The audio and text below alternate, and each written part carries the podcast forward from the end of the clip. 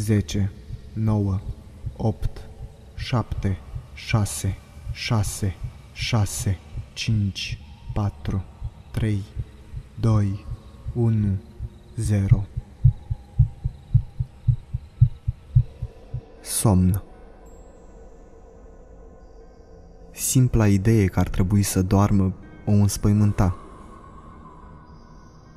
Nu putea să doarmă pentru că știa foarte bine ce o aștepta. Era visul. Acel vis oribil care se tot repeta. În vis era aprinsă tot timpul ca într-o cutie. Nu era lumină și era mult prea mică să se miște. Coșmarul se termina tot timpul cu această cutie în care se sfârma în mii de bucăți și cu o senzație în continuă de cădere, cădere, cădere, cădere. Prima dată când a avut acest vis, s-a trezit atât de înspăimântată încât i-a luat mai bine de o oră să se culce înapoi. Următoarea noapte a avut același vis. Și următoarea noapte la fel. Și următoarea noapte, în fiecare noapte, visul se întorcea să-i bântuie somnul, iar în timpul zilei o lăsa înspăimântată de frică la ce putea să-i ofere noaptea. A încercat să vorbească cu prietenii și familia, dar nu a găsit vreo rezolvare. Într-un final, a ținut coșmarul doar pentru ea. Și starea i se agrava, sufletul i se îngreuna, iar gândurile țipau de durere. Trecuse doar două săptămâni de la primul coșmar. Era trei dimineața și, în pofida agoniei, a trebuit să adoarmă. Dintr-o dată, și-a deschis ochii și s-a trezit înconjurată de întuneric. Era din nou în acea cutie îngustă. Nici măcar nu putea să-și ridice mâinile. A așteptat nemișcată ca o mumie într-un sarcofag. Iar apoi a simțit cum cutia s-a spart în mii de bucăți, iar pereții coșciugului ei au căzut. După care a simțit din nou cum cade, cade, cade, cade. A încercat disperată să se prindă de ceva, dar nu era nimic acolo. A vrut în continuu ca totul să se oprească.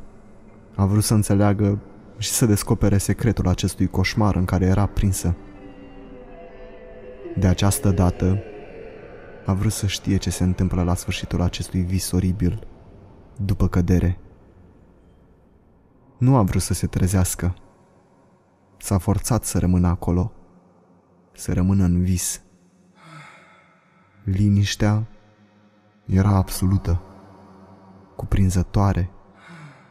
Nu era vânt, aer, doar acea senzație de cădere care o înspăimânta și întorcea stomacul pe dos.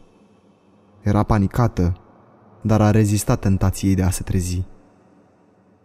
Se simțea cuprinsă și depășită de greață, amețeală și frică. A încercat să se calmeze. A încercat să-i spună mamei sale ce îi se întâmplă, dar nu-și putea mișca buzele. A încercat de nenumărate ori, dar nici măcar nu și le simțea. Panicată, a încercat să-și miște capul, dar nu a putut. Apoi, înspăimântată, a încercat să-și miște o mână sau un picior, dar corpul ei i-a rămas neclintit. Era complet înghețată. Nici măcar nu-și putea mișca ochii. Teroarea ei ajungea la final.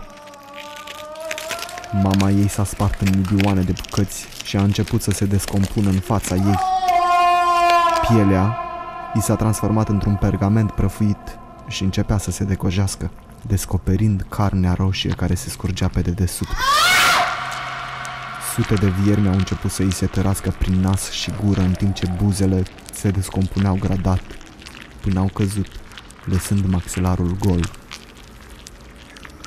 Genele i-au căzut una câte una, la fel și ploapele, până când i-au lăsat ochii goi, fixați în abis. A vrut să țipe, a vrut să plângă, dar nu putea face nimic decât să se uite în groaza ce îi se turna chiar în fața propriei ființe. Teroarea ei a ajuns la noi maxime, în timp ce corpul mamei ei se descompunea într-un terci de carne și oase, și a simțit corpul slăbit, înghețând în negrul infinit, simțind încet cum se scufundă, scufundă, scufundă, scufundă, până când totul s-a transformat în întuneric și a dispărut. Următoarea zi, părinții ei i-au găsit corpul neînsuflețit chiar în patul în care a adormit. Se sufocase în timpul nopții. Fără știrea ei, suferea de apnee de somn. În fiecare noapte când dormea, respirația îi încetinea până când, într-un final, i s-a oprit. Alarmată de senzația de cădere în propriul ei coșmar, se trezea, împotrivindu-se sufocării. Dar forțându-se să nu se trezească, ea a descoperit ce era la sfârșitul visului. Era moartea. Puls zero.